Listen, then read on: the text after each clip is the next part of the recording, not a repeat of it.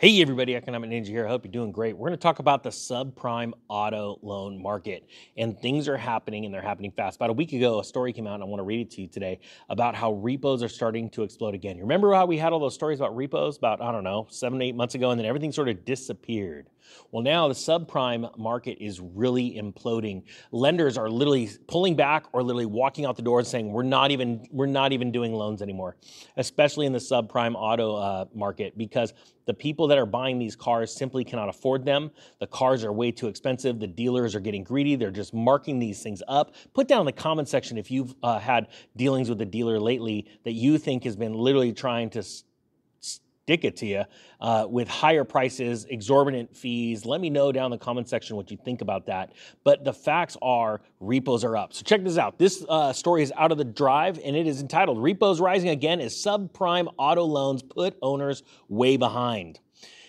It's a bad sign for the economy when the tow truck business spikes. That's what we're seeing now, as a Bloomberg report details the recent dramatic increase in auto repossessions. Not only is it a stark contrast to the COVID pandemic's peak, when financial relief helped more Americans stay ahead on their car loans, but some stats show it's even more dire than during the 2009 financial crisis. Let me stop real quick and say a couple of things. First off, there's nothing worse than getting bullied or going into a dealer and just trying to get a car and always feeling like you're like either a third-rate citizen or someone's trying to take advantage of you. I think that's completely crazy.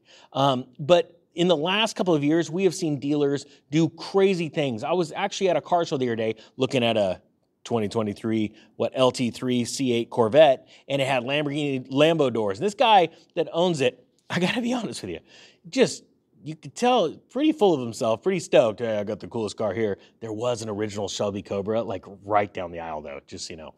So two of my dream cars. I'd paid $5,000 to put these Lambo doors on, and he was talking about how he paid $20,000 over a sticker, and that was a smoking deal. Let me know in the comment section if you think that was a smoking deal. But he literally said, and it came out of his mouth, I really hope, and he was talking to someone else. He wasn't talking to the ninja. He really did say, he goes, I really hope that the car keeps its value, at least for a little while. I don't think that's even possible. But, in the past, we've seen crazy things where car manufacturers and dealers do things, where dealers hide inventory on other lots. Then we've seen auto manufacturers that can't sell the cars, that they would rather literally crush them and destroy them than actually put them on the market and take a hit. Because they say in sales that once you start lowering your price, it's really hard to recover from that and bring those prices back up.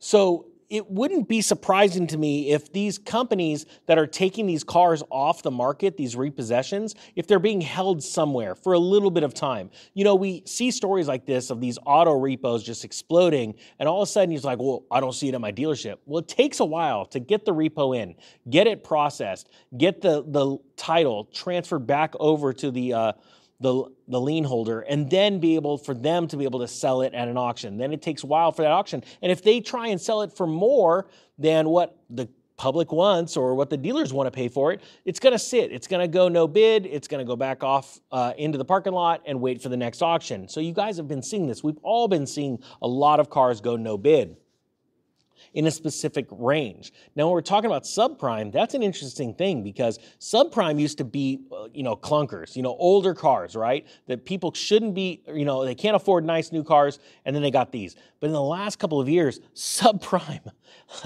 it's been crazy. People that shouldn't even be driving a older Camry are literally driving around in a Hemi. I mean, a brand new, Charger, Challenger, all these newer cars. And it just blows my mind what they were able to get away with. So there's a lot of loss going on right now. Anyway, so let's dive in. Bloomberg cites the data from Fitch Ratings, saying that 5.3% of subprime auto borrowers are 60 days later more on their payments. Compare that to May of 2021, when the number reached seven-year low of 2.58%. These numbers show that high APR loans are becoming a much bigger problem for drivers than when they initially signed and bought the car.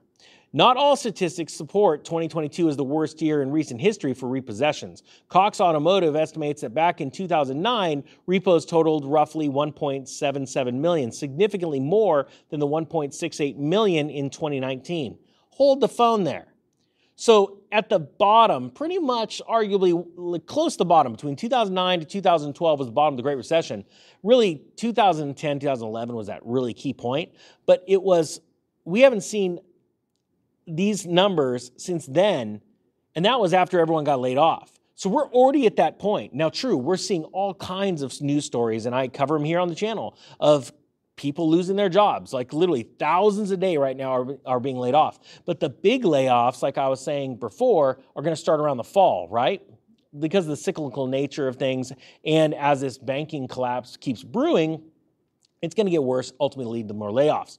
So remember, these numbers that are coming out and people are like, hey, this is happening. And you're like, I don't see it. As car lots keep getting filled. Let me know in the comment section. Is your local car dealership getting filled? As a matter of fact, somebody emailed me from, what was it, down south near Montclair, California, if I remember right. And they said that their nearby auction was literally all day long, flatbed tow trucks delivering cars and filling that lot up right now as we speak. So the point is it takes a little bit of time, and it is only going to get worse from here as more people get laid off. Now it says here, like it says, Cox Automotive estimates that back in 2009, repos totaled about 1.77 million, significantly more than the 1.68 million in 2019. That's not that much difference. It's like really right there. And a 1.2 million last year. So there's no hard and fast rule on what warrants a repo either, and it's mostly at the discretion of the lender. Now, let me remind you, I've said this before and I'll say it again. In 2018, 2019, our economy was cratering.